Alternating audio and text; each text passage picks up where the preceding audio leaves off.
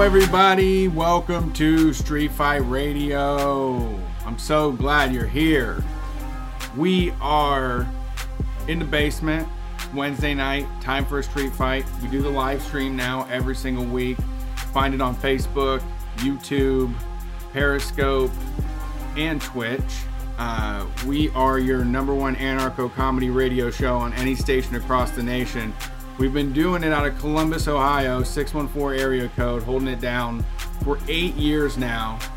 We've been trying to tell everybody that the system is rigged and we need a whole lot of mutual aid and camaraderie to get this motherfucking world to be right again. So if you're down to start a horizontally organized party with the rest of us, welcome.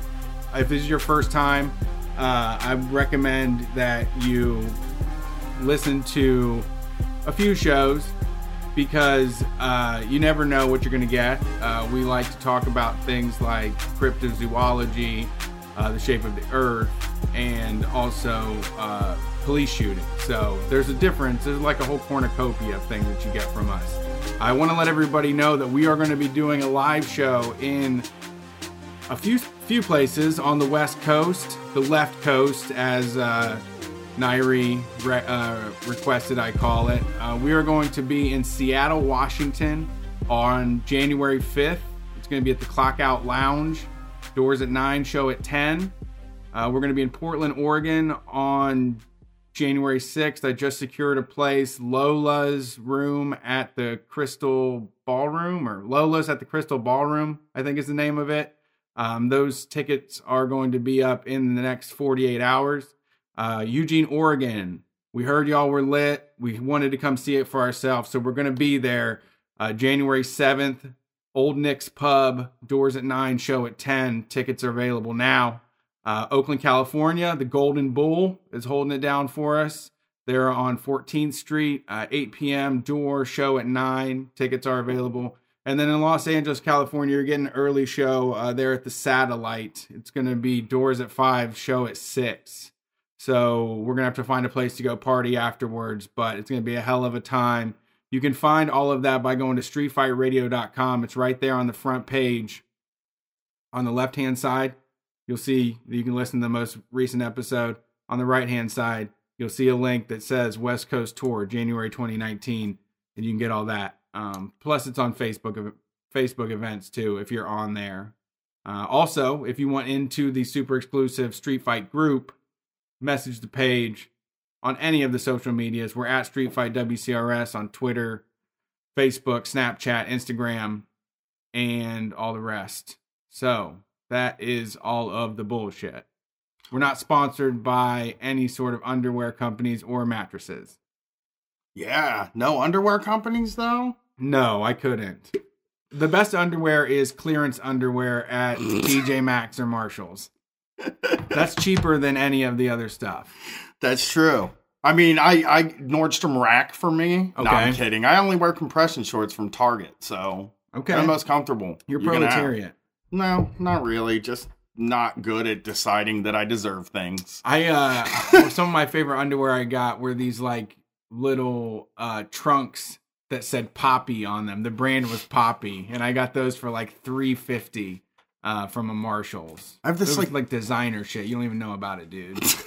I have this really sick like memory from when I was working for a living, and I was driving to work one day, and I shit my pants basically. Like I oh, no. Cut a fart, and it came out and was wet and. Right. It's like, what the fuck am I going to do here? Emergency. So I drove all the way. I was eating worse than I eat now and drinking a latte every morning on the way into work. So it was just like I was begging for that to happen. And I got to work and I was like, what the fuck am I going to do about this? How am I going to handle this? So I went into the bathroom and I took my underwear off and I was just going to throw them in the trash can. But they were Fred Flintstone underwear. And I was like, I can't have people seeing some Fred Flintstone underwear. That's embarrassing. Oh, yeah. Why am I wearing these things? Because I would get them every year for a gift. And that, my friends, was the day I quit wearing cartoon underwear. Really? When you thought you were going to get caught? I thought I threw them in a trash can outside. I got them. I wadded them up. I put them in my inside my Carhartts, my Carhartt bibs. I put them inside my Carhartt bibs. I walked out to the trash cans and just really slickly, put them in the trash can. Just a little side move, a little. So yeah, because I would be like, Quimby wears motherfucking Jetsons underwear and he poops in them. He poops in his Flintstones underwear. Is he one of those adult baby guys? I always wore them because basically, I never wanted to buy underwear, so every Christmas I'd be like, buy me underwear. What kind of underwear do you wear? Boxers. Oh, here's some funny boxers for you. Here's some Guitar Hero boxers. It's please. Something just subtle. Something that isn't white would be nice, too. I'm an adult. Don't buy me those. Remember when in high school... American flags would be nice. I mean, I would do that. I would doo-doo in those on purpose, though. Yeah, right. I would doo-doo didn't use American flag underwear on purpose. But yeah, I love getting underwear for a gift. Don't get me wrong. I'm not complaining about that. But you don't want mugs of beer on your underwear? No, and I don't. It seems fun though, right? It's not fun. It doesn't. Well, it's a lot of people will buy you for Christmas a t-shirt. You're you like t-shirts, right? And I'm like, they fit on your body. I love t-shirts, and they'll be like, I see you wearing t-shirts with stuff on them all the time. You know, I'm wearing a Sheer Mag t-shirt right now. I wear wrestling t-shirts and Adidas t-shirts. And so people will be like, I got to get this fucking dude a t-shirt with something on it. Yeah. And then they'll fucking mail me or I'll open the present. And I'll never forget this. I opened a present one year. It was just an extra present. I think it was from my parents. They had given me other stuff. But I opened this present, and it says Guitar Hero and has Homer Simpson playing guitar on it. And I was like, I will never wear this in my entire life. I could never wear this. We wanted to give you something stylish. Something funny. Yeah. You're a jokester. You always like those silly shirts. They did. It's really funny. Well, actually, what's really funny is when we went to Pittsburgh, I had to get a lighter because I didn't have a lighter for my smoking. And Jason got me one with a microphone on it. And I was like, the next week we were putting up our Christmas tree and we were putting up our ornaments. And I realized I had an ornament that's a microphone. And I'm like, basically, everybody looks at me and thinks microphone now. Right, it's easy. Yeah. Oh, Brian, he's a microphone guy. Podcast dad gifts are going to replace golf gifts. Yeah, microphone stuff. Oh, it's a microphone thing, you know? Yeah. You love talking into microphones. I'm like, that's true, actually. You're not wrong. I do like talking into the microphone. Right. So, yeah, Christmas is coming up. It's close. This is mine and Brett's last normal weekend until January the 18th, which incidentally is my 40th birthday, so will not be a normal weekend. Yeah, you're going to get your eyebrow pierced. No, I have to be reminded on that day to get my eyebrow pierced on my birthday. I'll do it, though. I don't give a shit. Somebody's talking about how, I grew... You're going to pass out. I've had it done, dude. You probably passed out. No, I didn't. I was great at it. I was good at getting my eyebrow pierced. Yeah, I was like, just do it, man. My wife is going to fucking kill me when I get my... But you know what she has said over the years?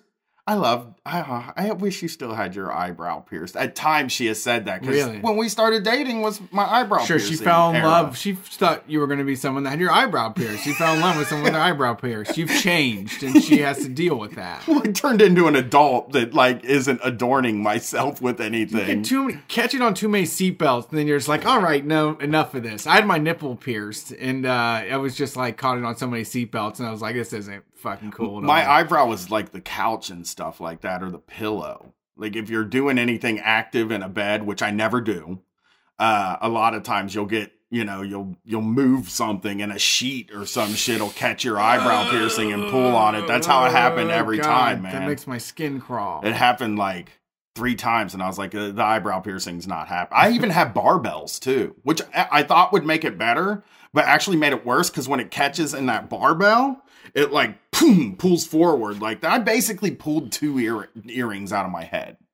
They migrated right out of my stupid fat head, man. Yeah. They should have kept you away from those piercing needles. Also cried when I got I almost passed out. I had my eyebrow pierced twice. And then I went to the mall to get my ears pierced. And when they pierced my ears, I fucking almost passed out. I was like, this hurts. This hurts worse than the eye. It does hurt worse than the eyebrow, but it hurt. It hurt real bad. Yeah, because the difference is like the person at the piercing studio has like a cold heart to just push the steel through your flesh. And you've got some like gun shy trainee at the like icing, you know, is using like a little plastic gun to like gingerly push an earring through. Right. They also didn't put studs in my ear. They let me pick the earring, and everybody's like, yep. I know you know what I'm saying. They let me pick the earring, and I'm dumb. And they were like, yeah, we usually recommend you get a stud. And I was like, what about this hoop with this really heavy ball on it that would pull my ear down? And they got infected, and it was just not a good scene. My ear piercing phase was bad. I could not take care of it, dude. They might as well just put a goddamn ice cube and done a hat pin through it. I know. I couldn't do it. It was the most painful ever. And they did it with a gun. The gun. Yeah. Which they'll always tell you at the piercing place, like, you know, don't let them do it with the gun. Right. And then they'll give you all these explanations that are like, I don't know. I think they use a different gun every time. No, I mean, the way they go in is not straight. And those things can go sideways and like give you a lot of scar tissue. Oh, they didn't say, they told me that they use the same gun every time and they just put a new needle in and then it shoots all the gunk from the last person's ears into your ears. And I was like, you have a lot of weird kid information. I don't know. I mean, this is before Google. Like, this is before you could just look it up. It's not. I shouldn't be believing it anymore. Is what you're saying? Like, I have a lot of information that I received as a teenager that I shouldn't believe anymore. Oh man. Well, I mean, I understand what you're saying, but a guy on the playground once told me. This dude's older brother once said, the guy I used to play curveball with told me. You ever play curveball? Love curveball. I wonder if our listeners play curveball or if that's just an Ohio thing. No, I've seen it mentioned in Michigan memes. Okay. Midwestern thing? It's maybe a Midwestern thing, maybe. Okay. If Jason, let us know if anybody in the chat says they've ever played curveball. We need to know that. It's important information for us because curveball was very important to my life. It was one of my favorite games. I mean, it passes the time so well.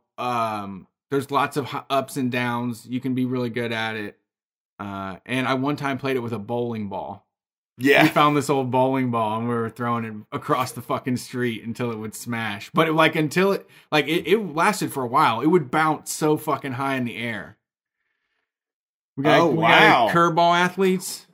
Texas, never heard of curveball. Okay. So we got to explain curveball now. Yes. There's people that have never heard of curveball. Right. They're probably millennials. Millennials probably don't play curveball. They probably got a curveball app.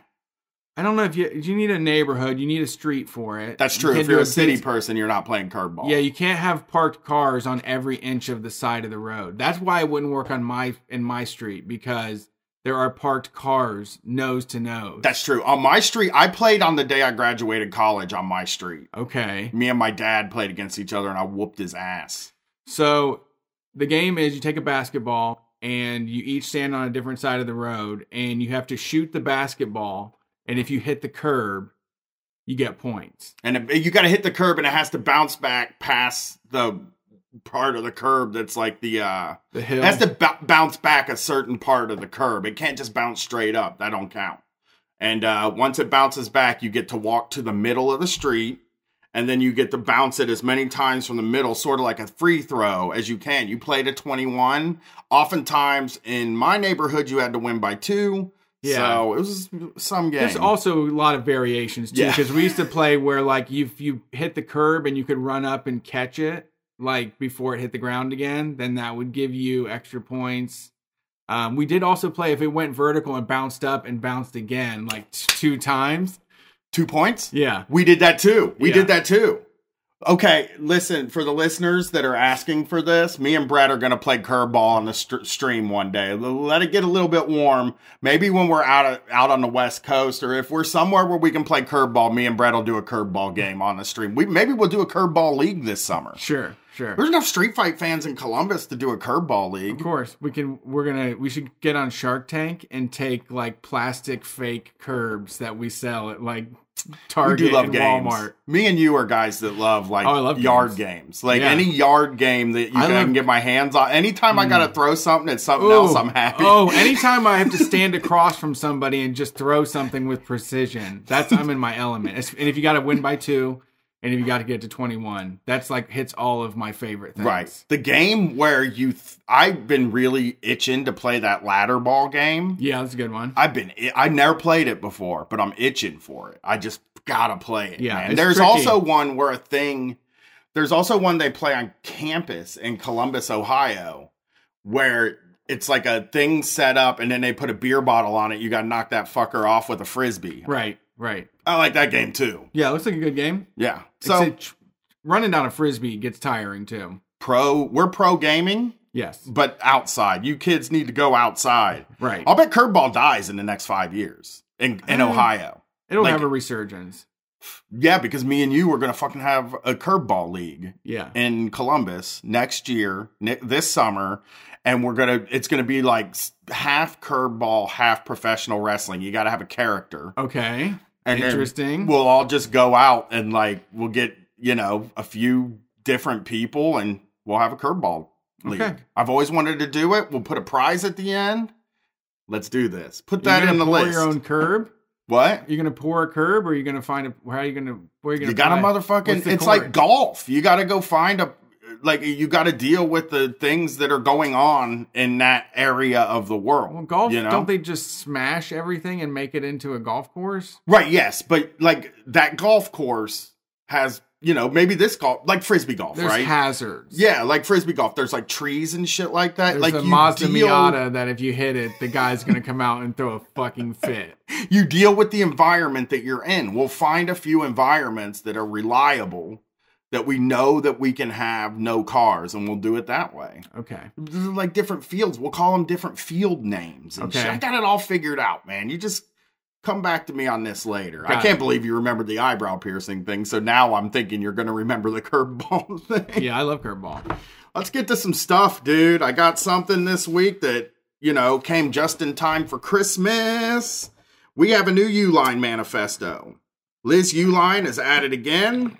She wrote something in their latest catalog, and every time they come out, we get it and we read it. Yeah, thank you to all the people that send the catalog to my house. Please don't. We can get them digitally. Well, people love to hear us find out what's going on with Liz Uline. For those of you that are new, Uline is a company that sells office supplies and shit really cheap and is run by a really weird, crazy tyrant. Yeah, conservatives that are horrible. They are buying a private part of Michigan and creating some sort of, billionaires getaway community that they own every business. Yeah. But the strange thing about Uline, and we gotta explain this for new people, because there's new people getting on every day. The real strange thing about Uline is they release a catalog every year that they send to people's workplaces. And they put a crazy rant in it. Yeah. A really conservative rant in it from their owner, Liz Uline. Anti-marijuana. Anti-union. Anti-immigration. Very anti-union. Just really anti-labor. Let's see what they're up to this month, Brett. You ready? Yeah. Darwin is a tropical port city in Australia's Northern Territory. We visited Darwin last winter on a trip to that part of the world. Of course, Liz Uline goes to Australia. I just had somebody tell me that they were we were thinking about going to Australia. And then they looked up the ticket prices and they were like, well, that's a place I'm never going to see. Right. Right. That's what happened to me the other day. I was looking up places. I looked up Paris and Hawaii and Japan. Hawaii seems maybe in the future. Okay. I can see myself being able to drop $2,700 maybe for 3 tickets to Hawaii. Okay. Maybe. I'm not saying I have that now or I'm very close to that, but I can see it happening. Okay. Japan, never. Over $1,000 every time. And Paris, never. $1,300 every time. So, but these people are just getting to go to Australia. They don't give a shit, Oh, fuck. Brett, you have to I have to scroll through all my sexy Popeye pictures to get back to this. Okay. What else is... I'm obsessed with sexy Popeye. I believe someone wrote in and said that they are complete... Women aren't allowed to... Women have to wear skirts, right? Yes. Or dresses. Women can't wear pants at the Uline office was another one over there. Yeah. All right. Weird... Yeah, rules. Another. They're just really regressive. Most of Australia's national resource exports, such as oil, gas, and gold, ship from there. 75% of Australia's exports now go to China. In 2015, China signed a 99-year lease to control the port. Not too many Americans are aware of this. Oh, well, no. That's because it's none of our fucking business. Right. Why would we fucking... I don't care. Yeah. It's Australia. It's over in Australia. Fuck it. They're allowed to lease shit out. Let them do their business. What are you spying on them for? These fucking people, man. These business people think they just... Oh, no, we should own the world. Right. That's actually that we should own the world. Silk Road all over again. Oh, this is going to get marginally racist. The port of Darwin is just one of a dozen of ports Chinese companies control in over 30 countries. They also control ports in Oman, Malaysia, Indonesia, Sri Lanka, Bangladesh, and Cambodia. It's part of their $1 trillion Belt and Road Initiative, an enormous network of land and sea routes connecting China to Europe, Southeast Asia, and Africa. So there's some information that they thought you needed. So why does this matter? Asks Liz Uline. If you control the trade routes, you control the trade. When these projects are done in 2025, China's systems of ports, railroads, pipelines, and factories will cover more than 60 countries and touch 25% of all goods and services sent around the world.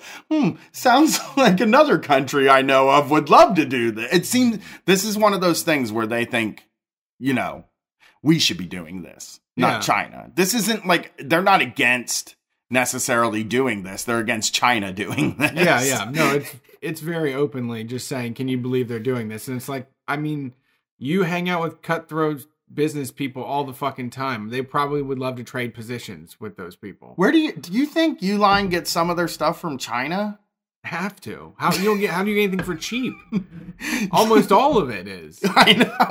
I don't know what wouldn't be made in China. I know. Maybe if you weren't throwing all your money into their economy, they wouldn't be able to do that. Just a guess. I mean, I'm not trying to. Yeah, don't try to act too smart now. Not going to get tied up in your stuff, but you're now complaining about China owning a bunch of stuff while you're sending a lot of money to China. It just to me seems like, oh, maybe I shouldn't do that. Yeah.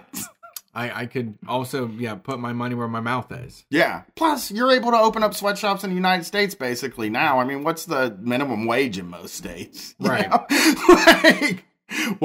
In addition, China has built 7 man-made islands in the South China Sea. They have installed air and naval bases on them. This aggressive move by China is getting a lot of countries riled up. Okay. Americans know all the salacious details of our politicians and movie stars, but not nearly as much on important global affairs like this.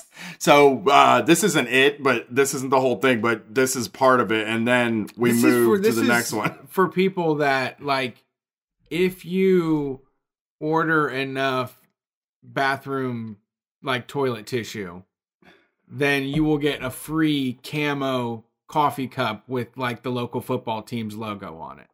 Yeah. Like, that's also, this is at the end of that catalog. Like, right where the little order form you tear out. Like, this is right next to it. Right.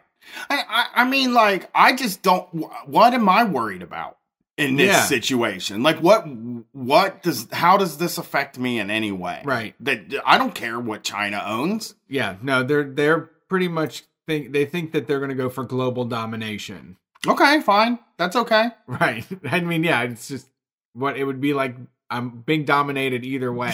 So. I know. We talked about this a long time ago, but it's like back when the conservatives were saying like ISIS is going to come marching into our neighborhoods and turn us all into and kill us all if we don't join ISIS. And I was like, well, I'll just join ISIS then. I mean, it's right. Not that hard to figure out. And if China comes in and get by, and then have your fun, you know, and don't get in trouble with the. Don't let them throw you in jail or kill you. That's what we're doing now, right? It's the same thing with Red Dawn. You watch that Red Dawn movie, and North Korea comes over here, or Russia comes over here, and it's like, fine, I'm Russian now, I guess. I don't know. I'm not real married to this America idea either, right? I'll join. I'll duke it out with your people too. I'll tell you all your fucking system sucks too. Be snitching on people. I heard he doesn't like chai. I heard this guy's patriotic over here. This is a 3%. He's got a Blue Lives Matter flag. Yeah. Jeez. Oh, problem. Okay, and then some to Wisconsin. There are 90 miles between Milwaukee and Chicago. Okay. In between these two Midwest cities, there's a lot of space. Sometimes endless cornfields and water. Uline moved our corporate headquarters across the Illinois border to Wisconsin 8 years ago because we needed space. Pleasant Prairie, Wisconsin had plenty of it. Okay. I'm sure it's not the only reason they moved. I don't know what the laws are or anything like that. I can't get... Sensing Silicon Valley and Boston are two tapped-out, expensive, high-tech areas, a company called Foxconn decided to place a big bet on southeastern Wisconsin for a new technology hub. Today, Wisconsin Governor Scott Walker is calling this corridor Wisconsin Valley. By the way, Foxconn is the bad guys over in China. They're the ones that run those plants. And the people in Wisconsin hate this fucking plant. They didn't want it there. Right. And they bargained for it, though. Got him a real sweet deal. They did get him a sweet deal. I mean, that's what you get now. You're a big $1 billion huge company. You roll into a city and say, I'm thinking about building something here. And then they hand you a bunch of fucking money that they say they don't have any other time you ask for something. Right. They go, well, we need socialized medicine. Whoa, we don't got money for that. Foxconn wants to come in. $48,000 for each person that lives in the state. Like they always, we need student loan debt to be erased. We can't do that. That sets a terrible precedent. Right. Well, here, let's hand Jeff Bezos a couple $1 billion. The Taiwanese electronics giant is best known for manufacturing Apple components. In Wisconsin, they will be building advanced 8K flat screen displays and working on high-speed 5G cellular products. They broke ground on a $10 billion manufacturing facility right in our backyard. Foxconn is saying this will create 13,000 jobs and thousands more through an extensive supply chain. There are a lot of farm fields here. I sure wish I had bought some land. I sure wish I would have bought some land. New houses are selling like hotcakes right now. Geography certainly is interesting these days. Okay. Liz Uline. So... She's nervous about China. She's got a lot of like real thoughts about China right now. Yeah. Last month it was Amazon, right? Last time she was freaking out about Amazon. But this China one is good because it's just them getting out, to use a dumb word, outfoxed. They're getting like they're getting a rug pulled out from under them. Yeah. You know? Yeah. And they're just furious about it. Well, yeah, and what is they? I want them to say what their solution is. Like they're terrified all the time, and they have horrible solutions. But she just needs to come out and say what a horrible solution is. What is the thing? Yeah, she just said a bunch of stuff, and she's like, "This is what's going on." And it's like, so what do we do about it? What do you think needs to happen? Do we have to say, China, you're not allowed to buy stuff anymore? Right, which seems like a really odd stance for a business like Uline to take. Right. Or is America supposed to start buying stuff too? Are we going to just start buying everything? And I hate how these countries... Look, I don't want China buying shit. I'm going to tell you the truth. I don't want any countries buying shit. I hate when people own land and stuff like that, right? Yeah. Like when people own... We're against this property thing. Property is theft, obviously. And we don't want this at all. I don't want to hand over a bunch of land to fucking Foxconn. a bunch of farmland. I want to grow food on farmland, or I want to fucking have a big piece of land that doesn't have an enormous factory on it. I enjoy that. I enjoy just having land where there's no monetization happening. I know it sounds nuts. Yeah. Yeah. I don't even see the point of doing all this business. I guess if it was like, can we stop selling all the Uline stuff? That would be fucking helpful. Well, that's me and you. Most being like Uline stuff. I mean, somebody called into the call-in show this week that you weren't at, and they started talking about like degrowth and how like that is like the only possibility right now. Like we have to like come to terms with the fact that we have to degrow the economy, right? In order to like, you know, I don't think you can stop climate change, but in order to like, you know, slow it down or whatever, like we have to like cool it on making the 8K TVs. Right. You know? Like, right. We have quite a bit, but it's like so much luxury. Like we have so much luxury. I mean, we're like all the tech just in this room that we're using right now to do this show. And like our whole lives are like wrapped around tech and acquiring tech and like buying things and like just burning up the economy because that's the way it's set up. You know, it's set up that it has to be infinite growth. And that means it doesn't exist. And there's a finite amount of resources that it can run out. It's not impossible for things to run out. Right. Right. And, but how much you want to stagger that or like hinder some technology like has helped in a bunch of ways and could help us in bigger ways in the future, you know? Right. I'm not talking, I'm just saying like some of the personal electronic stuff that we're manufacturing where it's like, we've said this before, the phones are fine. The phones, we don't need a new phone every 2 years or every year. Apple doesn't need to make a new phone every year. Yeah, and it's like how many things that like that new business in China is for like a slime convention, like swag bags just filled with stuff that people don't want. Yeah. Or like my favorite, I always talk about insurance agent magnets. Yes. Like those just are such a blight on the world. Yes. I mean, we have to seriously think about how much luxury we deserve because in the future, we're not going to have this much luxury. I mean, within our lifetimes, we might not be able to have this much luxury. It might be gone. Things might be different. Somebody posted something this week about like, you know, beef where it's like, you know, if you eat meat every day, could you cut it down to 2 days a week? And that would make if we all just cut it down to 2 days a week, it would fucking change everything. Right. And I just pictured somebody screaming, I will not cut down to 2 days a week. Yeah. It's like, that's an unacceptable ask, but it's like, you're going to be forced to.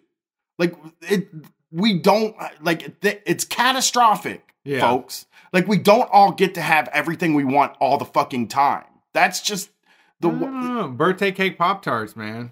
Vanilla milkshake. The ones you're making fun of me for that I eat now that I go to Target to get because they don't sell it at a grocery store. That's what I'm saying, though. I'm saying that like that I'm a problem, too. You know, I am not saying that I'm not a drain on anything. But when people say that the billionaires are doing all the polluting and stuff, that's true. But they're doing it because we demand to have things to buy. We like demand there always be things to buy. Yeah. Always upgrading. Most of the TVs are fine. We're throwing away good fucking decent TVs and not fixing anything. And things are just, the quality of shit has gone so downhill. Yeah. Yeah. I go to this grocery. I go to a Kroger in a high population area where I live. There's just a ton of people. It's in the city. And it's where most people live, and a lot of people live in the city. So it's like a very high population area. And they are out of stuff a lot. And the way I act when they're out of things is just the height of like what's wrong with the world. Right. You know, like I just fucking throw my hands up. I'm like, fuck, they're always out of fucking everything. And it's like, yeah, well, you're surrounded by food. I know. I'm standing. Oh my God, they're out of the chocolate Pop-Tarts. Who's out of the chocolate Pop-Tarts? And they have fucking 15 other kinds of Pop-Tarts. And I'm screaming because they don't have the one kind that I want. Why are they fucking out of the, why are they always out of it? Why are they always out of everything? And they should be. Why are they out of fucking blueberries? I don't know, because you can't fucking grow blueberries in the winter in Ohio. Sure. That's why they're out of fucking blueberries. But it's an entitlement that's like, that I think rammed into you from your whole life. Like you're to believe that it's like that disease of being a customer. It's that thing of like, I'm a perpetual customer and I want what I want when I want it. And I want to be able to fucking go get it, you know? Yeah. I mean, we do blow through stuff and I see, like, I try to get used toys for my daughter and stuff because there's just so many things that are bought and purchased, shipped all over the fucking world and are used like 3 or 4 times and then just set to rot somewhere, you know? The toy thing is really wild if you have a kid and you've ever went shopping at a like a Once Upon a Child or like a consignment shop and it's just totally full of stuff that looks like it's never been used. Yeah, yeah. And it's like, I mean, at least they're attempting to reuse it. No, that's the way to go. You know, but a lot of people don't attempt at all to reuse it. I mean, think of all the ones that just go into trash because they aren't using it anymore. Right. I know people with houses full of toys that just don't want to fucking get rid of them because they don't want to put them in the trash. And they're like, these are worth some money, you know? Right, and it's like, just give them to some kid. Just give them away. Yeah. Just help prevent another purchase. Yes. But again, it's not the individual consumers. We can't talk about, like, man, remember, that's what I was thinking about some of those old TV shows when it would just be like a hard camera on, you know, couple people sitting around a table smoking cigarettes and, you know, drinking and shit. Yeah. Like you could have like way more outrageous conversations about like, and just bring up like a bummer topic like that. Uh-huh. I feel like, you know, well, I think that you should be able to engage. Like it's really had become a parody of like how perfect and PR like shaped. And I don't know, these people have like been run through all kinds of consumer testing to just go out there and spread like this completely ignorant, stupid fucking message. Yeah. And it is hard. You're right. Like if you're just chilling with your friends, hanging out and you're having a conversation, it's that poptimism thing. It's a optimistic, you're supposed to be optimistic and you're supposed to be like talking about the good things because we're having good times right now. But that doesn't fix the bad things. The bad things are like, it's like for years we've been deciding we need to sit down and only talk about the good things when we're hanging out with our friends and we're partying. And the bad things just keep getting bigger and more bad every year. Yeah. Well, actually, that was funny. I did a market research group for a fitness supplement and it was, they mentioned, like, they asked us what we liked about this and that, asked us all these questions. Then they finally presented us with a product. And they mentioned that it would be, like, a 5-hour energy, like a little shot thing. And I was like, I just said out loud, I said, honestly, I would never buy this product because the thought of throwing away a little plastic bottle every single day would severely affect my mental health and, like, my life, and so I could not sign up for making this product a part of my life. Right. And then a bunch of people kind of nodded along with me, but I doubt they were thinking that. You know? No, nobody really thinks about the waste. It was like how, like, I basically wanted to go hide under my bed when my wife got a sample of Blue Apron. Yeah. Like, I saw the stuff. I saw, like, an individual chive wrapped in plastic, and I just wanted to go, like, hide somewhere. I felt like, no. I always feel weird when people come over, too, because there's no paper towels in my house, and we use, like, rags and napkin. Like, we use cloth napkins, and, like, my family all thinks that, like, we just can't, I don't know, like, we just can't afford to pay for paper towels or something, or I don't know what it is, or we just have fucked up values, or we're lazy. But it's like, no, we don't. I don't like. We don't use paper towels in the house. I don't like using paper plates, and I know that's like, I know that's like means that I'm doing dishes, but it's like I don't like eating on paper plates anyway. I just hate them, and I like don't want people to come to my house and eat off of something and then throw it in the trash. I can't let that happen. You know? Yeah. I love like those zero impact man things. Like sure, when those dudes, when a dude is just like, I just want to be zero impact. It's like, right on, man. Or when you're like, it's something we shall be working on. Yeah. I spent all year and all I have, all the trash I made is in this little shopping bag. And it's like, that's beautiful. You know? Yeah. Yeah. And I mean, like for me, like I really with even, you know, being as comfortable as I am now, which is the most I've ever been in my life financially or household, at least. Like I just still have very few want of things that are, you know, that I can't get used. Like I'm trying to put together a gym for the basement right now. And I'm just looking on Facebook Marketplace and still stuff shows up, you know, and yeah. It's just never going to be, I just can't see the point. I just don't see the point of chasing all of like the brand new stuff all of the time. It just doesn't pay out, you know? Yeah.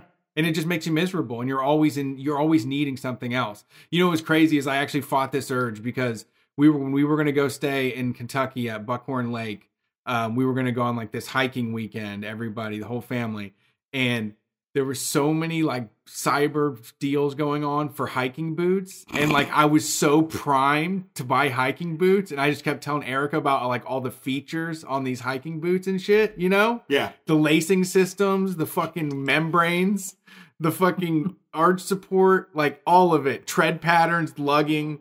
And then I didn't pull the trigger and I just wore this old beat up pair of running shoes I had and it fucking worked perfect.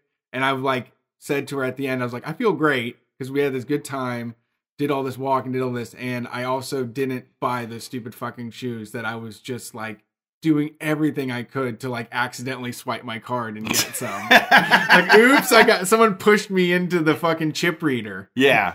I just wish there was like a way that like we could condition people to not believe that there's unlimited shit out there. Like if there was a way to be like maybe if they don't, maybe even that, like when you go to the grocery store, how they pull everything to the front, maybe they just shouldn't do that anymore. That would even be a step in the right direction where it's like, you have to reach back to grab something. And it's like, this is it, motherfucker. I don't have any more. And there, I mean, there was a lot that could be accomplished if we just everybody took the shit that was in their garage and put it in one place so that we could all just use it, because the fucking saw that you get out once a year could be used by somebody else that's going to go buy a saw to use once a fucking year. Oh yeah, there could be a fucking community saw. Yeah. I totally believe that. When like I would love, this is my communism popping in, I would love a community tool library and then outlaw buying tools. Right. Like, privately owned tools will be confiscated and returned to the people's library. Yeah, yeah. I mean, that's a beautiful idea to me. Books are the same way, printing off books. Motherfucker, you're sleeping. We just broke into your garage to get that saw because you aren't fucking using it. Go back to bed. Yeah. If you wake up in the morning, you need a saw, walk down to the fucking library and go grab a saw. There'll probably be one there. Go get then that solves the problem of getting rid of Home Depots too. Right. Which is a beautiful thing. And you get to try out all the equipment, right? Yeah. This includes bobcats and caterpillars and shit. Like if you want to get your fucking backyard dug up, you can go get one. True. I love that idea. I would love to have access to those. And, like, things just get done that way. All right, Brett, we got a story that got sent to us by a few people. And when this few people send you a story, you have to do it. Yeah. And this is from the Washington Post business section. And I don't want to read I kind of don't want to read the headline because it just gets into it gets way too into the story. So this is written by Danielle Paquette from the Washington Post. Economists report that workers are starting to act like millennials on Tinder. They're ditching jobs with nary a text. Yeah. Yeah, this one is great. Yeah. This is just like, ding dong ditch. It's not though, really. Yeah. It's actually, you're breaking a kind of, you're breaking an etiquette rule that shouldn't be an etiquette rule, I think is what I want to say. I'm going to say I actually did this. I've mentioned, I feel like I tell this story so many times on the show, but when I did work at a company, Charlotte was going to be born, and from that day forth, I was going to be a stay-at-home dad. So this was all planned. Mm-hmm. There was a fucking conundrum where I asked my boss for a bonus because I was like, I'm about to not have a job. Let's get some money. I got fired. I stumbled into a place that Charlotte was born in February. I got this job in like December. So mm-hmm. I knew I was going to be there for 2 months. Uh-huh. And I put up with hell.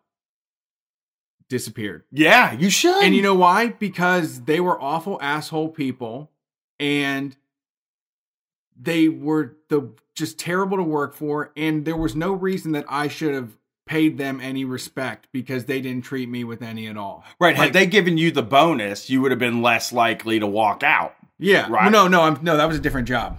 Well, no. Or whatever you asked. No, you said you went in and asked for something. No, I know. You'd be less likely to quit. I got a job for 2 months. Yeah.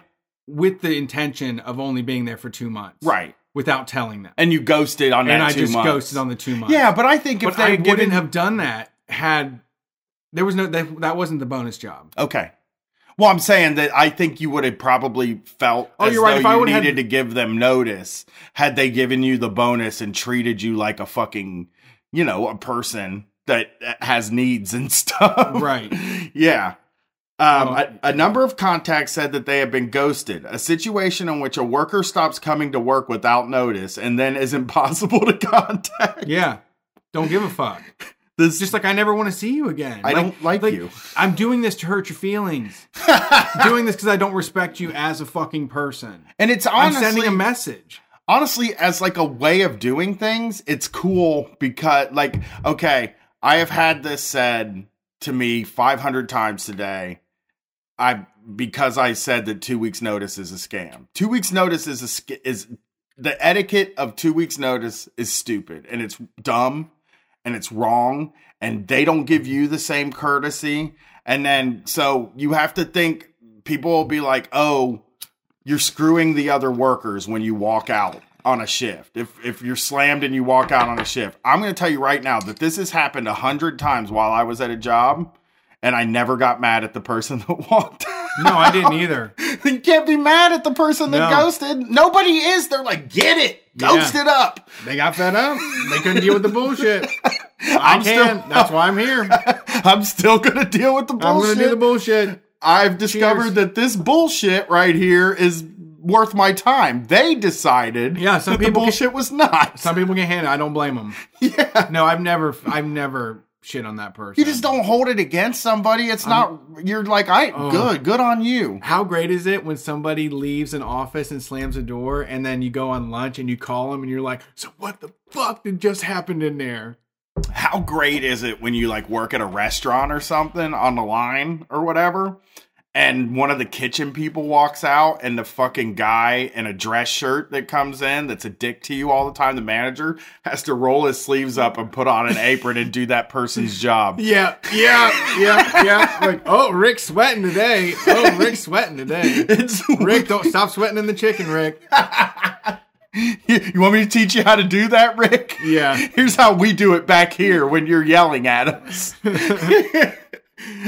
Oh man, anytime somebody ghosted on a cable company, they would generally just spread the jobs out and add them to everybody else. Uh-huh. But there were a few times where they couldn't do that, and the manager would have to put his fucking boots on, start his van up, and go do jobs. And those days made me feel so fucking good. Yeah, that's like a gift. They were miserable. And also, when somebody walks out of a job, it kicks ass because it puts management on their heels, because they don't know how many other because like at that time they're like, how many other people are this mad that they might quit? Like, how on the edge are we here? Right. Right. You're getting a temperature test because if somebody's stomping out the door, it's I will say if an employee is stomping out of the door in the middle of a shift, and they had been a reliable employee who had been there, which is generally who does it. Yeah. It's not, fuck-ups don't really stomp out in the middle of shift, or fuck-ups don't really ghost.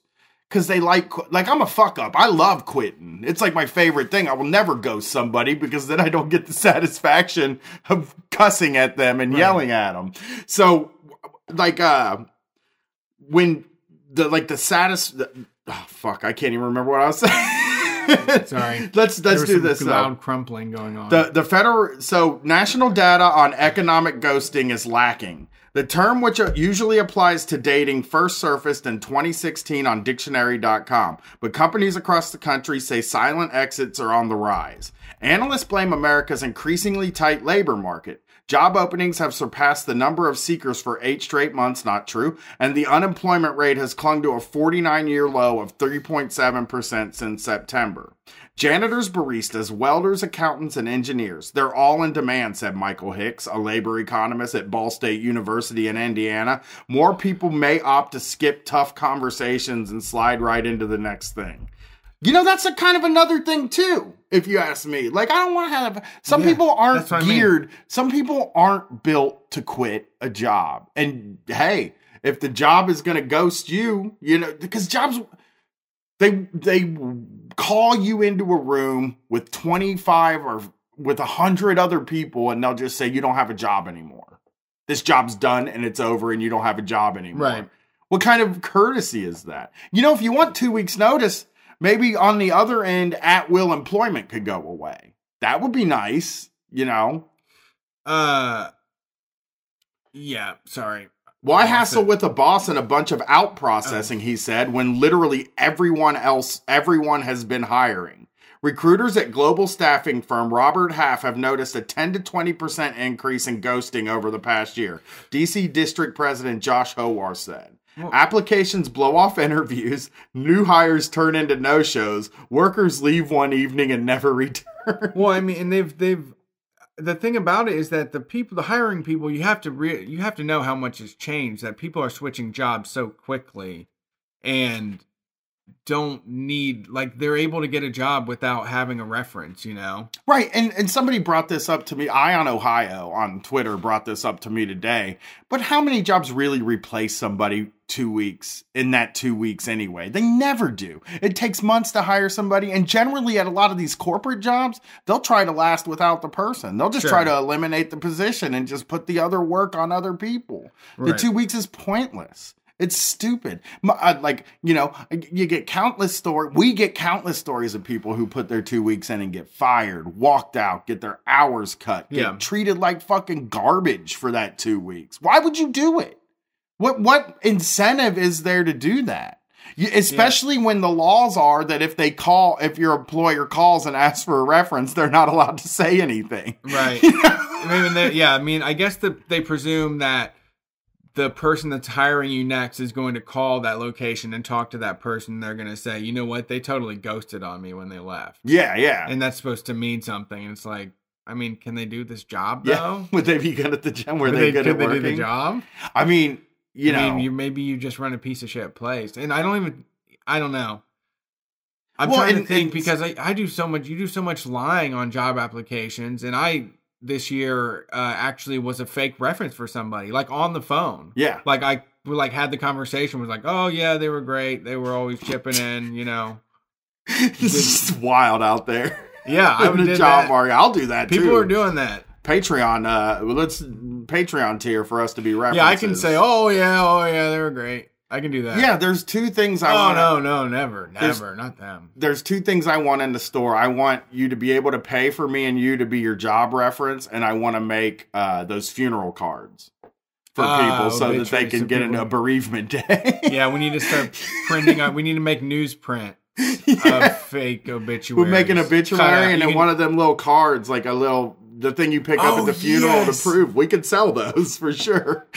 We could just pick a day each month.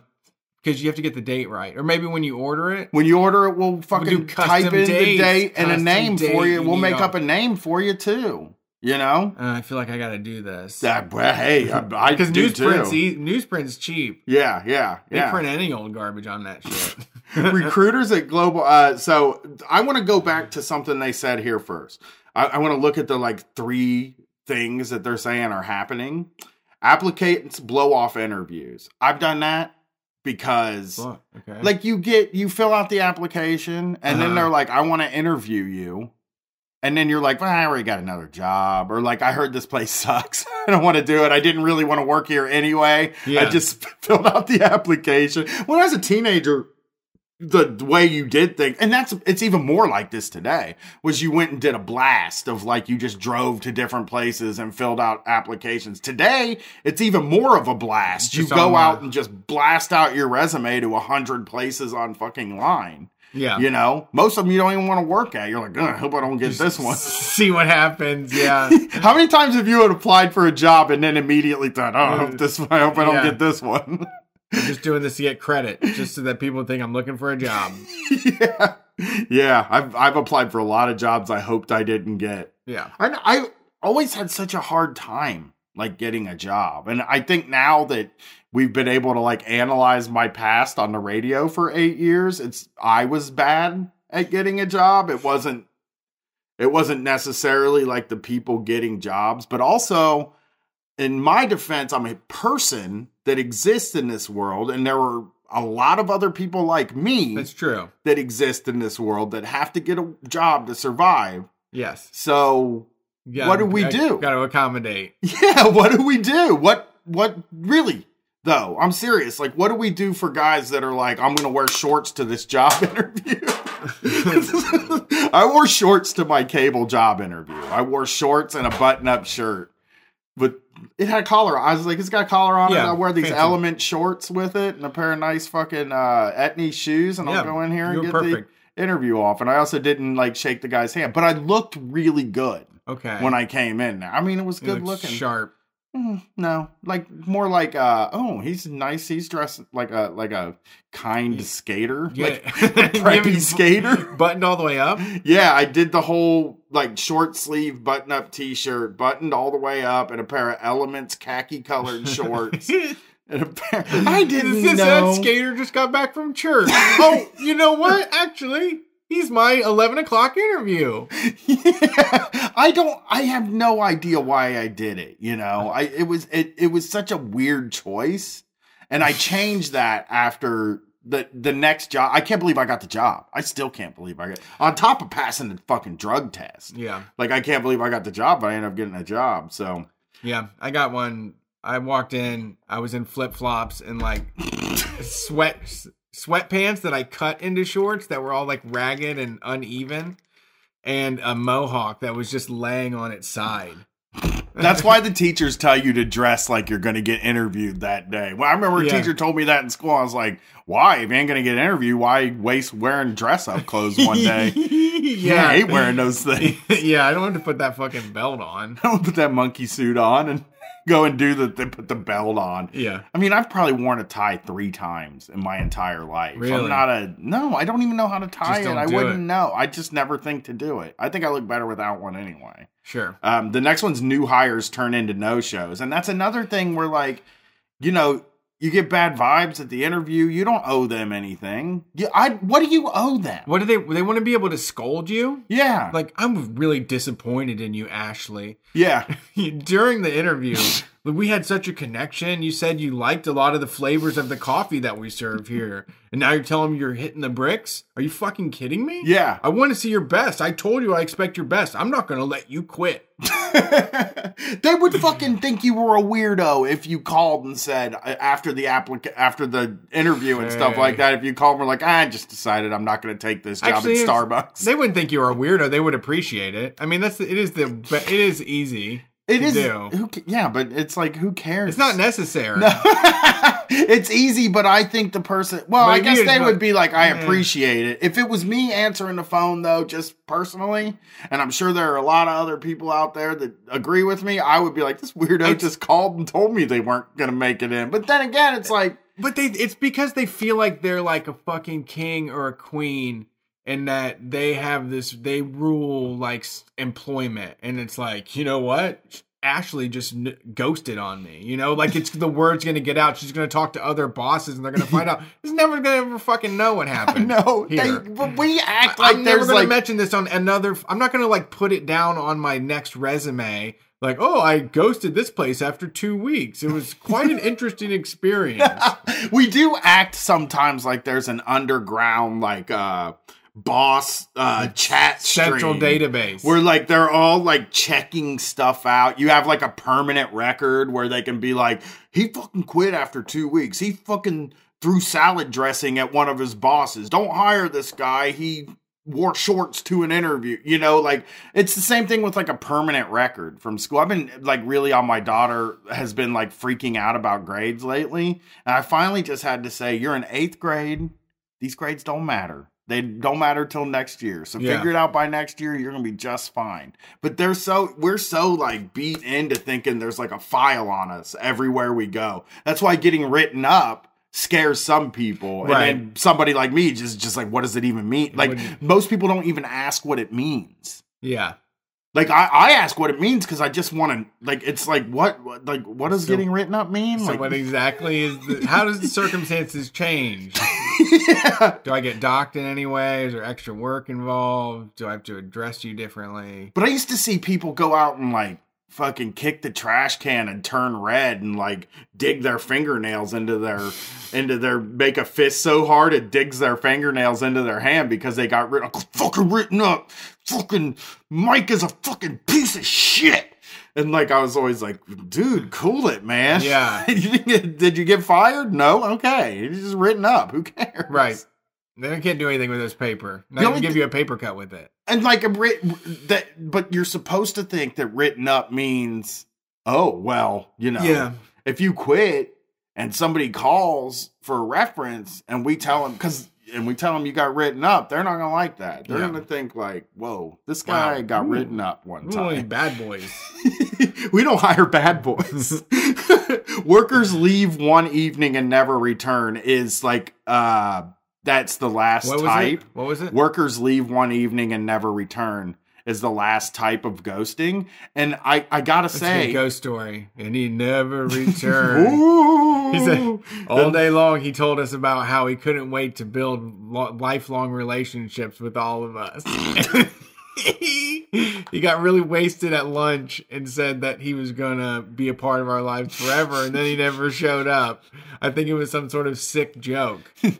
He came up to me and told me he can't wait till retirement day when I hand him his gold watch. He was saying that to me, and then all of a sudden, he's gone, and I can't get a hold of him anymore. And I'm just wondering, like, where are we at? Yeah. You know, where's this thing, where the card's going to lie? Because I signed up for forever, bro. I'm not giving up on him.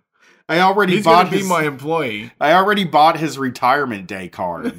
I have cards in my drawer here for when everybody retires, just in here, and it's ready for these employees. This is a life commitment. And now he left, and I wasted $4 on a greeting card. Yeah. He's just fucking my life up. Yeah. This is crazy. I wouldn't expect this from somebody that I made a commitment like that too. Yeah. Does he know that I had already got his exit interview stuff ready for his last day when he's 62?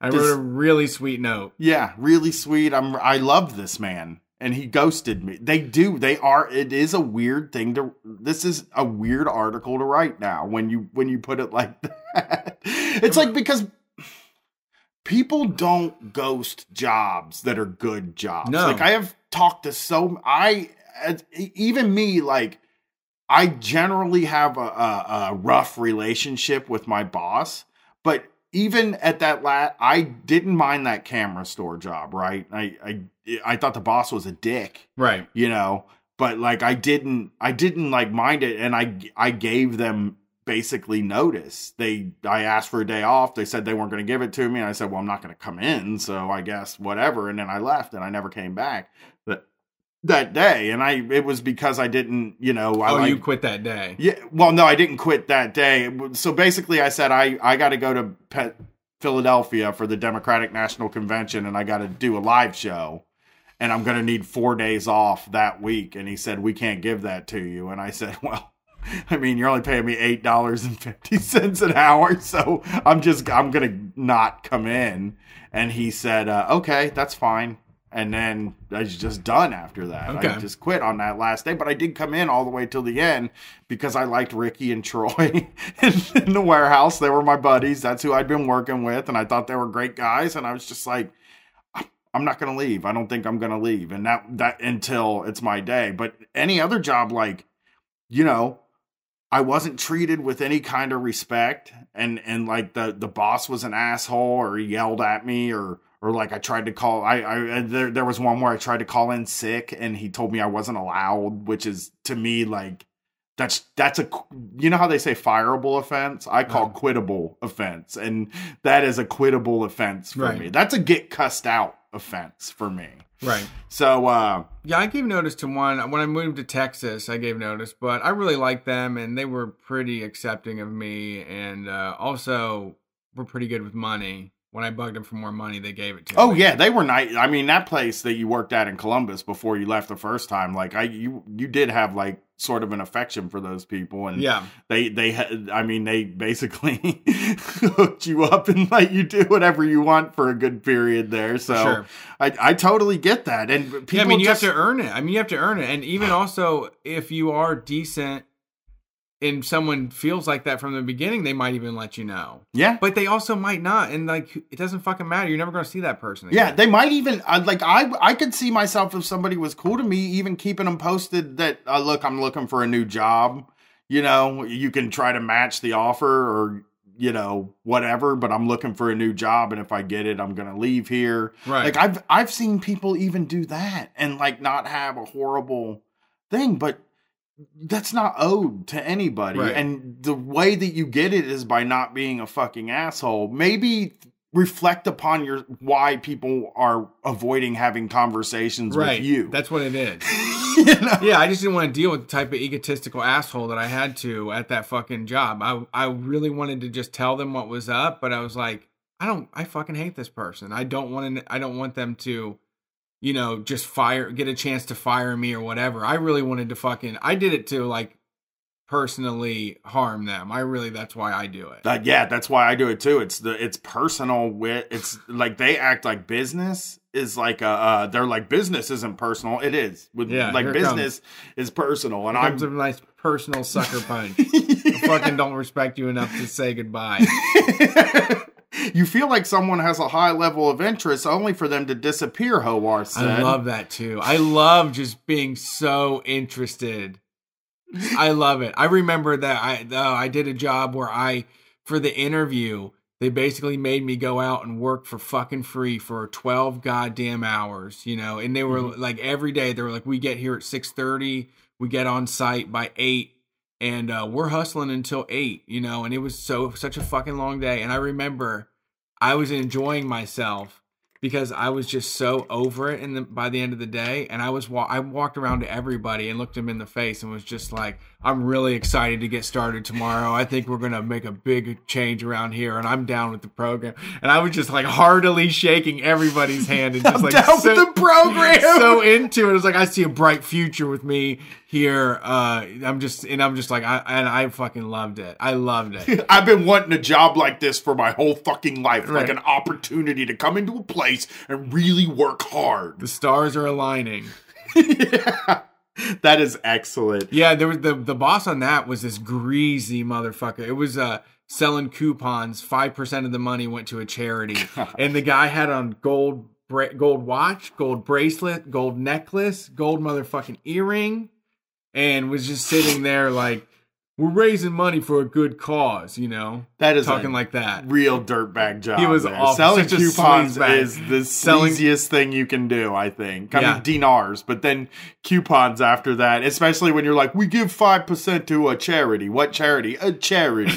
Yeah. Let you know later. Some charity case that we find. A charity. You know, I know a few. I just you know what I do every year in December? I drop it in one of those Santa Claus guys things. Yeah. The Salvation Army. Right. I dropped him a little bit of money.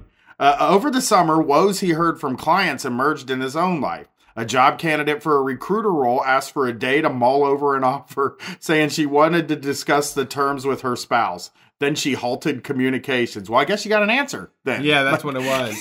You got an answer. What? Yeah, I mean, I guess she could have said, like, I'll contact you if I'm interested. My wife does that too. That's a pretty good negotiation tactic, actually. Yeah. If you're just not immediately like, I need this job. Yeah. They're like, all right, okay. You bad? You think you bad? That's maybe another thing I did, desperation. I was really shitty at, like, not showing my desperation because, like, I was so desperate for every single job that I ever got. It's like, I fucking need this, you know? Right. Even, like, the camera store that paid me $8.50 an hour, I had just quit that other job that was paying me $8.50 an hour, and I went in there like, God, I hope I get this, because I just quit this job 3 days ago. I need a miracle right now, God, if you're out there. My daughter needs shoes for Christmas. Exactly. In fairness, Howard said, there are some folks who might have so many opportunities that they're considering that they honestly forgot. Well, maybe. But Keith Station, Director of Business Relations at Hartford Workforce Solutions, which connects job hunters with companies in Omaha, said service workers in his area are most likely to skip out on low-paying service positions. People just fall off the face of the earth, he said, of the area, which has an especially low unemployment rate of 2.8%. Low-paying service positions. Oh, imagine that. And when it's a recruiter looking for... Because, like, a lot of service position, when you think... You're probably thinking restaurant, right? Yeah. McDonald's doesn't have a problem hiring people. They always bring people in. Like, they can bring people in, like a McDonald's or something like that. They, like, hire on their own. They don't recruit people. So we're probably talking about call centers here. Yeah. We're probably talking about, like, selling coupons maybe or something, like telemarketing. Yeah. Like, so people just leave. Some Nebraska employers are trying to avoid unfilled shifts with apprentice program. Oh, no. Programs that guarantee raises and additional training over time. Then you want to stay and watch your wage grow, Station said. Other recruitment businesses point to solutions from China, where ghosting took off during the past decade's explosive growth. We generally make 2 offers for every job because somebody doesn't show up, said Rebecca Henderson. Oh, that's great. Chief executive of Randstad Sorcerite, a talent acquisition firm. And if both hires stick around, she said, her multinational clients are happy to deepen the bench. That they get rid of one of them. Yeah. Like, they hire 2 people. Like, there's no way these people are being like, we make 2 offers and we just hire 2 people. Yeah. And keeping around. While ghosting in the United States does not yet require that level of backup planning. I have to go piss really bad. Go for it. While ghosting in the United States does not require that level of backup planning, consultants urge employers to build a meaningful relationship at every stage of the hiring process.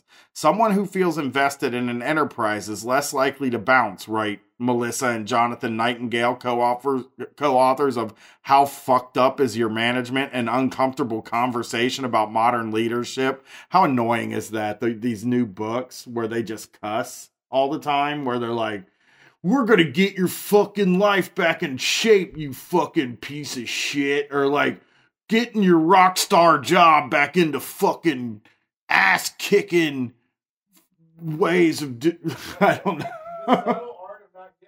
The Subtle Art of Not Giving a Fuck, okay? That's a real one, too. Employees leave jobs that suck, they said in an email. Jobs where they're abused, jobs where they don't care about the work, and the less engaged they are, the less need they feel to give their bosses warning.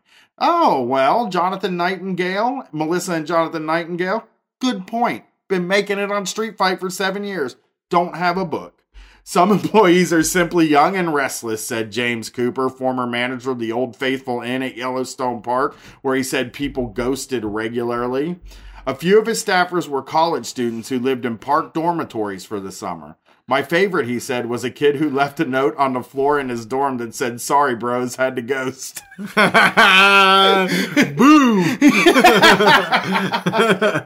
He should have made like a ghost. Yeah. Like used a sheet and kept the little eyes out and they were, boo, I've ghosted. Throw it over a lamp. Other ghosters describe an inner voice that just says, nah. Yeah. That's right. That's the one for me. No, I don't feel right about this. Yeah, I could talk to him, but I'm not going to do that. Zach Keel. Oh, I love this. Zach Keel, a 26-year-old server in Austin, made the call last year to flee a Texas bar/cinema. Oh, well, I think we know what Alamo Draft House. After realizing he would have to clean the place until sunrise. More work, he calculated, was always around the corner. I didn't call, Keel said. I didn't show up. I figured no point in feeling guilty about something that wasn't that big of an issue. Turnover is so high anyway.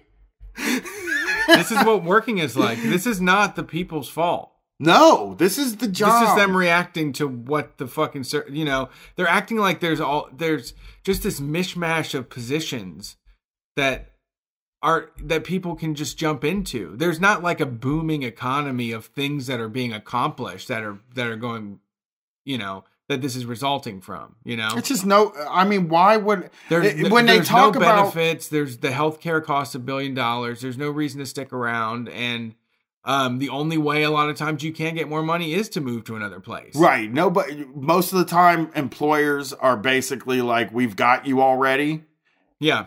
You're not going, like we just finished Boston Market Undercover Boss. And somebody was talking about how I just will have to quit and then apply somewhere else, or maybe I'll quit and apply back to Boston Market corporate and then maybe they'll hire me. Yeah. Because once just so many jobs don't hire from the inside. They say it. You go to your orientation and they say that they do it. They just don't do it. They don't. There's those positions, like all those corporate positions are people that get hired out of college and have never worked for a business like that. And that's how they hire. Like there isn't advancement, and there's no reason to go. There's no reason to give them the respect. Like they're not giving you the respect. They're not considering you for a lot of these jobs. I mean, they're not considering a good shift manager at fucking Arby's to work in the Arby's corporate office. They consider them staying there, and they'll give them a little piecemeal raise every, you know, point of 5% raise every year. But they're not corporate material, and that's how they act, and that's how all these jobs are. I mean, I don't know how many jobs I have where I just watch managers get hired in, like straight up, like, you know, at a place like the cable company where it's like, well, you know, it seems fairly obvious that you can take the person with the best numbers and interview those people and find somebody to do the manager job, maybe put a posting up for the manager job. I remember they were hiring a manager for the service department, and all these guys that had been there for 20 years applied for this job, and they gave it to a guy that applied from outside. And it was just like, well, like, why would I believe in this place? Like, why would I? And the guy above him got hired in from outside, and the person above him was hired in from outside. Like, so, like, it was like, I could work as hard as I fucking want, but I'm always just going to be this person. You know, I'm always just going to be in this little niche. There's nowhere else for me to go. There's only a few fucking jobs at the top, and how do you get those? Right. You know, it's not even how do you get those. Not everybody can have them. Not everybody can have them is the other thing. But even then, but you're right. Not everybody can have them is the truth. But even a lot of times, people who have worked hard and deserve them, oh yeah, have no chance of getting them. No, that busted me up was working at that warehouse where the bosses were just sitting on a computer and making sure that, like, all of the little changes that were handed down from corporate were happening in the aisleways. Mm-hmm. And they would only hire people with, like, that had fucking college degrees. Mm-hmm. And it pissed me off so bad because I could have done such a good job. I would have done great job at that. It was nothing advanced. Project, no advanced skills required other than, like, following direction and knowing how to do the job. They were babysitters. I mean, that is a perfect situation where it's like there's a lot of pickers that could definitely offer a lot. Like, if you're a pick and pack place, there's a lot of people that have been doing that for a very long time that could definitely offer a kind of insight that you're not going to get from some kid. Look, when I was in college, I had a course called The Sociology of Work. And I was in this class. The professor was a libertarian, South Park guy, you know, and, like, there were a lot of business that the business students were forced to be in there. And, like, their opinions were, like, very distressing and concerning. And those are the people that they hire to do those management jobs and logistics and stuff like that. So you go to a warehouse and it's these people that have, like, really never done anything in their life except for turn in all their homework at college. Right. And it just that myth of, like, working your way up from the bottom for a lot of people is not the real thing. Yeah. So that's it for the show this week. Yeah, that's a terrible fucking way to end the show. What a shitty show. This is a shitty show, but hey, you know, we'll be out on the West Coast. We'll tell. That's not how we end the live shows, okay? Right. The live shows are much happier occasions. Thanks for listening and watching on the stream. We appreciate all the people that chatted and showed up. The numbers are through the roof. Wow, this is one of our best ones so far. Thanks for all the support and love that you give us all. We got gumball shirts available. We got a Lonnie Tunes pre-order available. If you want to give the gift of Lonnie Tunes this Christmas season, Hanukkah season, Kwanzaa season, Festivus season, Krampus season, you can do that by buying a gift certificate that your receiver can go and trade in at store.streetfightradio.com. That's the place to get the merch. That's the place also to get tickets to our San Francisco show. We are handling tickets for that show. Everywhere else, it's available by going to streetfightradio.com. Right there on the front page, there is a post that says West Coast Tour. You can come see us in Seattle, Washington on January 5th. We're going to be at the Clock Out Lounge. Portland, Oregon on the 6th. We're going to be at Lola's at the Crystal Ballroom. The 7th in Eugene at Old Nick's Pub. The Golden Bull Thursday on the 9th in L.A. God damn it. In Oakland. I was doing so good up until then. And then Saturday the 12th at the Satellite in Los Angeles. It's going to be going down. I'm getting a tattoo, I think, on Friday, maybe in LA. So I'm excited about that. We'll probably get some fun shit, hang out with some cool people. There's a lot of surprises coming up as far as guests. Once we get them confirmed, we'll get you the full announcements. But, you don't want to miss these shows. They're going to be a big event. We're really excited that we get to fly in an airplane and go do shows for all y'all. So get ready for a good-ass time. We are Street Fight Radio. I'm Brett. He's Brian. What's that? We can announce Frank and Q-Mark for Oakland. All right. So Oakland people, we are going to have special guests. Brace, Belden, Piss Pig Granddad, Piss Pig Grandma. Is going to be there at the Oakland show at the Golden Bull. Also, Q Mars Salahe from Delete Your Account podcast, you know and love them. They will join us on stage so that we can have a good-ass time with everybody and give you all a next-level show. So get those tickets, store.streetfightradio.com. I'm even thinking about asking another guest, a third show appearance person. I just have to get their permission, but we might have a third guest. So might have four actually there because we might have Leduce Violet there too. God damn, that's going to be fun. It's a stack show, and in LA, we have Rob Wisman in LA so far, and then other people. Yeah, we should just do maybe a Murderers Row section at the end and just all sit and talk shit. That's what we're gonna do, man. I have all kinds of plans. Thanks for listening to the show. We are Street Fight Radio. You can find us on social media at Street Fight WCRS. You can find him on Twitter. He's at Murder Brian. You can find me on social. I'm at Brett Payne. We'll see you later this week with the call-in show this Sunday. We are taking your calls this Sunday, 614-412-5252. I'm talking too fast. Peace.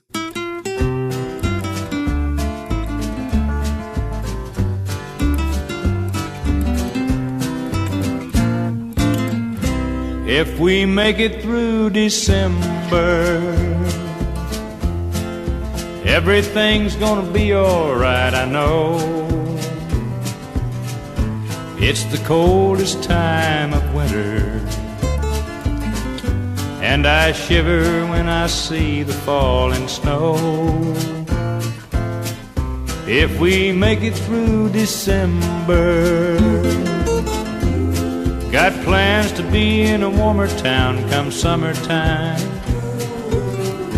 Maybe even California.